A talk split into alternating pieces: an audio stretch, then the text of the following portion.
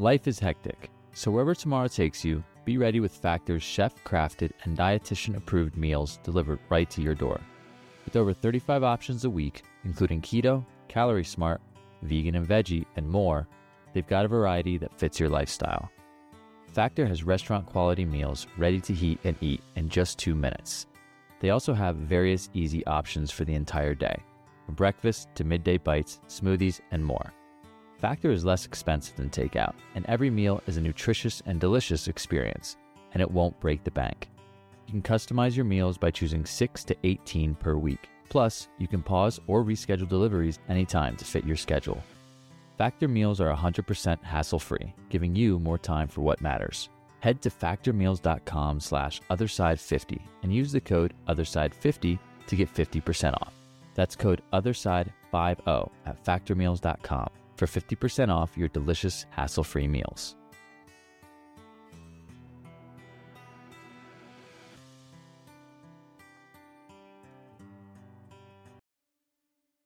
Hi, my name is Wanda Hawke.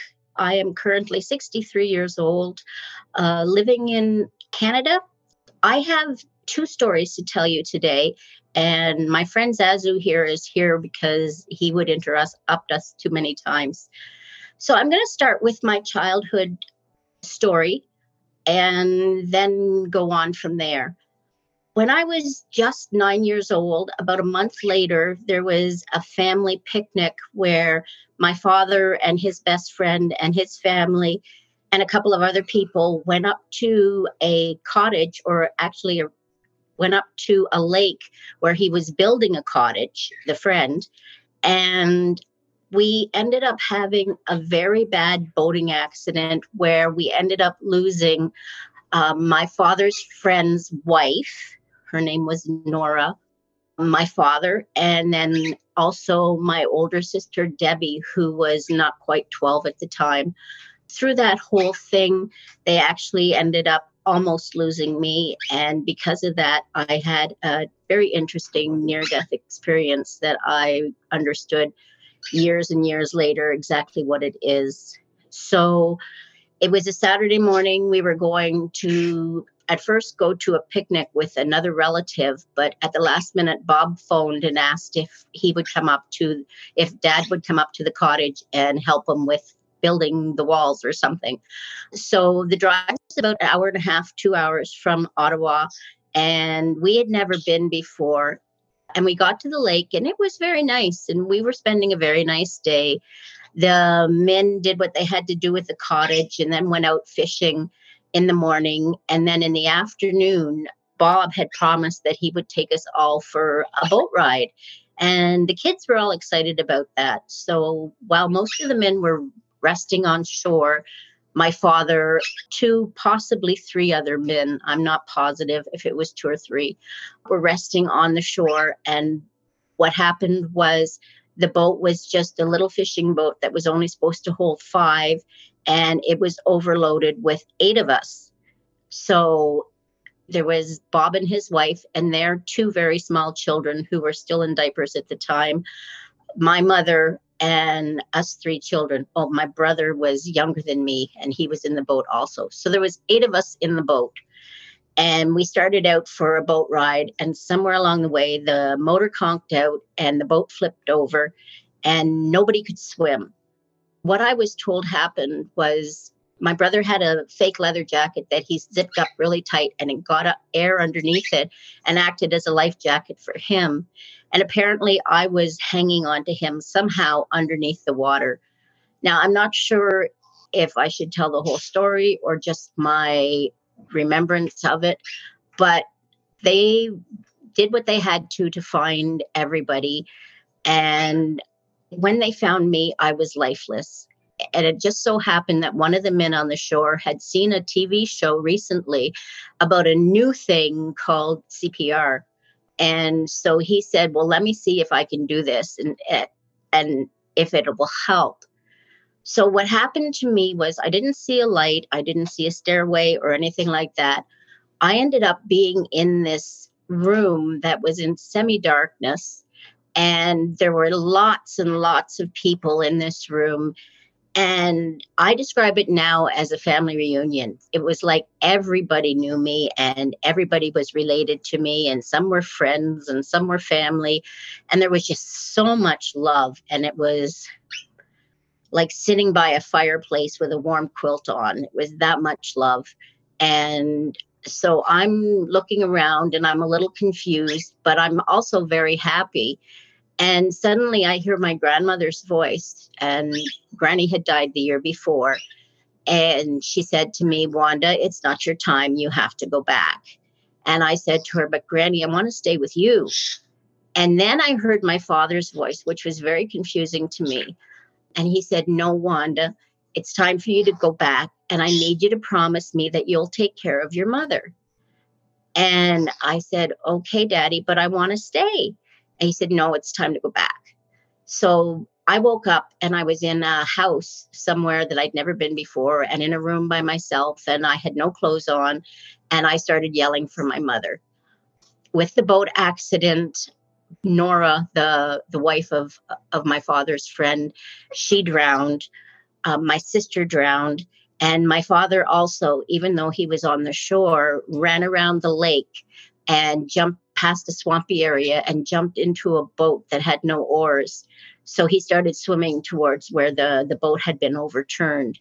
Now, my father was a very good swimmer, and he used to, for fun, swim the width of a river that's near our place, the Ottawa River, uh, as a teenager, just for fun. And so he was a very good swimmer. But by the time he had gotten to the boat, my sister had panicked and had already pulled down Bob's wife, Nora. And as I said, she drowned. By the time my father got to Debbie, she also pulled him under and he also died. So in that day, we lost three people.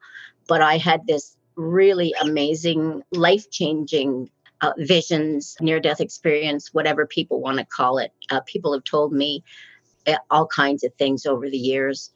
But that was my first one as a child. And it really changed my life because as a nine, 10 year old girl, I would get myself up on Sundays and take myself to Sunday school.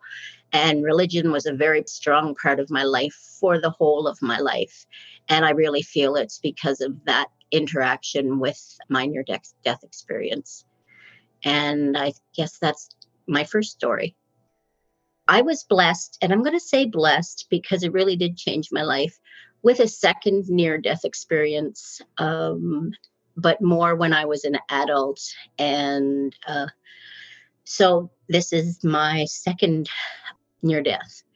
So I was very young. I was 20, 22 maybe, uh, working as a nurse full time, and I needed to have my wisdom teeth out but I was asthmatic at the time, and the dentist wasn't comfortable with doing it in the office. So he made arrangements for me to go to day surgery, have all four of my wisdom teeth out, and then they could monitor me before they sent me home.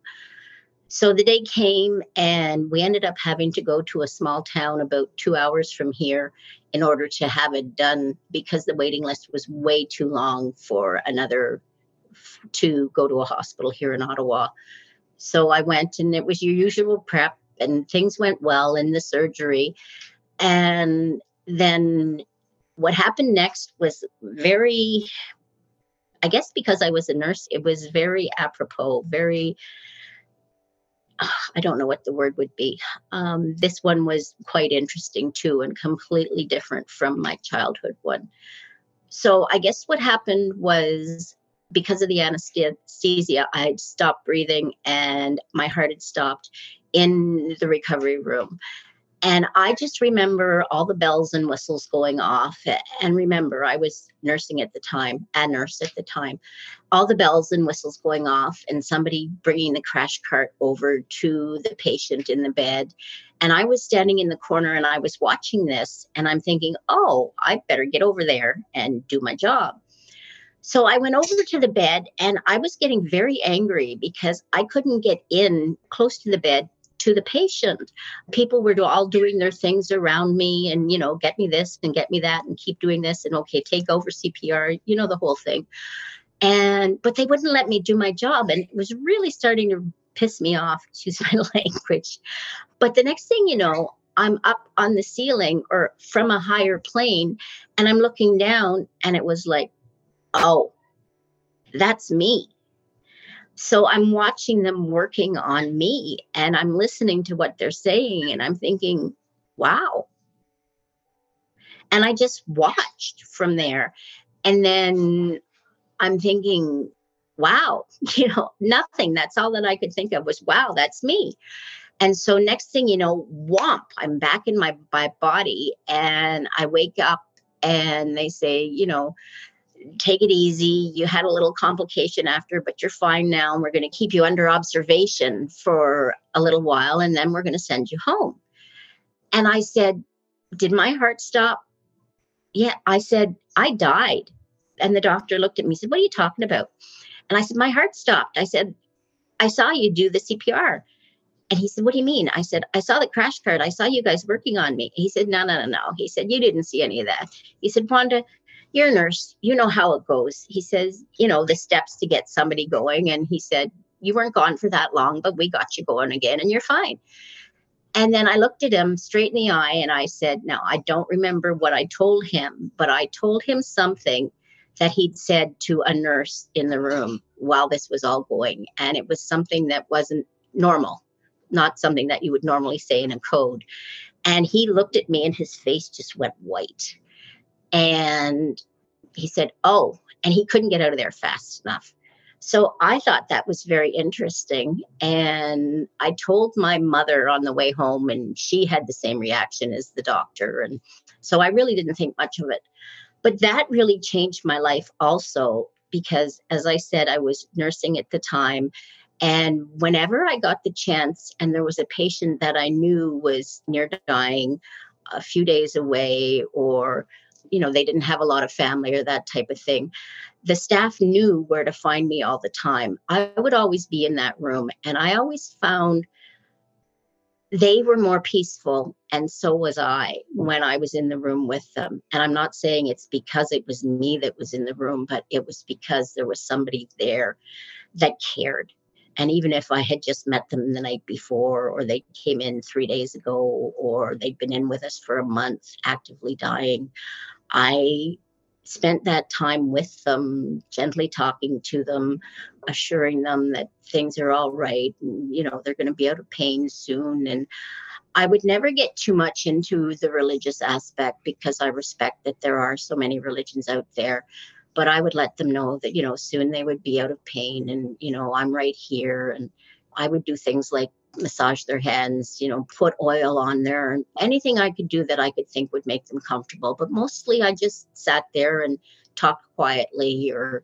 read a book. Sometimes I would just bring a book with me if it was the middle of the night and I would sit there in the room and I would read to them or read to myself while I sat there but which brings me to a very interesting phenomenon that happened not once but twice and i honestly believe that i saw two souls leave their body at the moment of death and both times were different the first time, again, like I said, it was at the moment of death, and nurses know and practitioners know that there's noises that the bodies makes, and you know the settling. And I hate the word, but they call it the death rattle.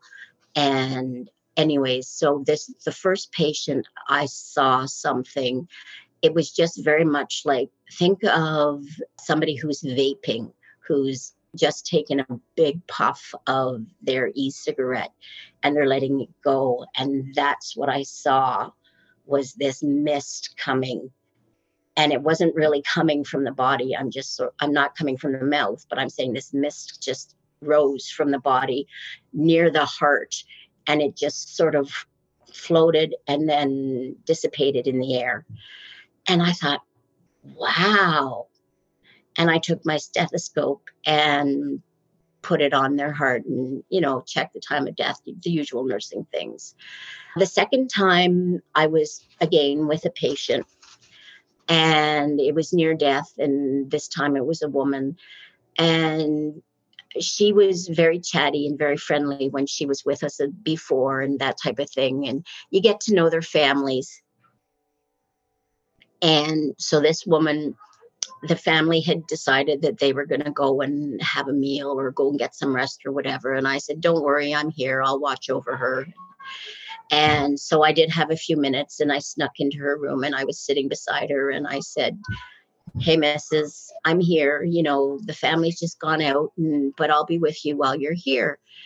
And as I was sitting there, out of the corner of my eye, I literally see her sit up, not her, the body, but her, an essence of her. I don't want to use the term ghost, but that's the best way I could describe it. It was just an essence of her. And she literally sat up in the bed and she looked around. And then she got up on a plane that I didn't see, like a level that I wasn't seeing myself. And she stood straight up and she turned around and she looked at herself and then she just sort of walked off. And again, I checked her her pulse and I checked her heart rate and she was gone. And that was very profound to me. Sitting with the patients and being with them uh, near their time was very special to me. And I found comfort for myself and I found a lot of peace with it. And people look at me when i'm nuts like i'm nuts when i i don't necessarily tell that story very often.